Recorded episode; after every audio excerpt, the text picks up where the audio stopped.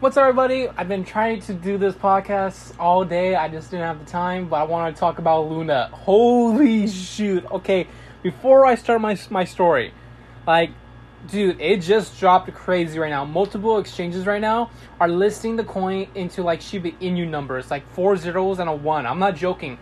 They're doing it on PancakeSwap. They're doing it on um, F T X. Like, there's like also uh, so many other exchanges that are listing that price, but Crypto dot com is not listing that price. They're listing like two zeros and a two, and also other exchanges. If you look up on CoinGecko or CoinMarketCap, they're going to show you multiple exchanges, but I'm trusting the PancakeSwap on price. But damn, dude, wow. Okay, so let me tell you what happened. So this morning at five a.m., uh, I woke up, doing my regular workout, and like it started because of yesterday. A big crash happened to it. Like, it went down to a penny.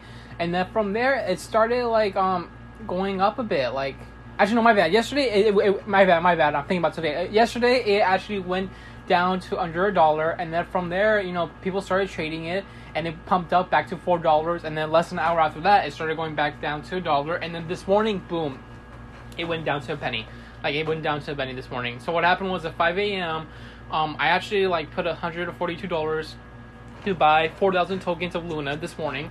And then at six a.m. ish, six a.m. ish, like around like an hour later, Crypto dot com was glitching, and they were basically showing, oh, Luna went up to fifty-six cents. Like, holy shit! Like, I need to see if I can sell my tokens for this glitch happening.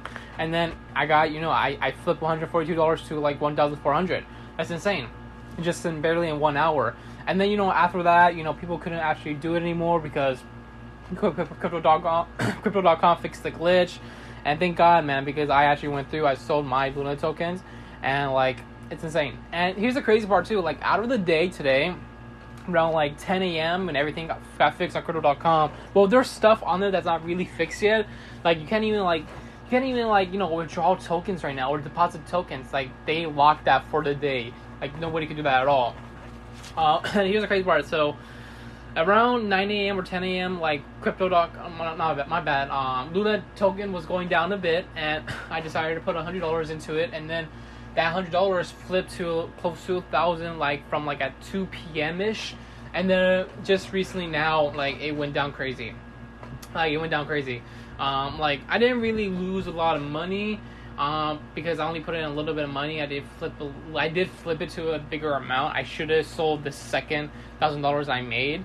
Uh, but hey, you know, we, we can't win everything. We can't win all of them.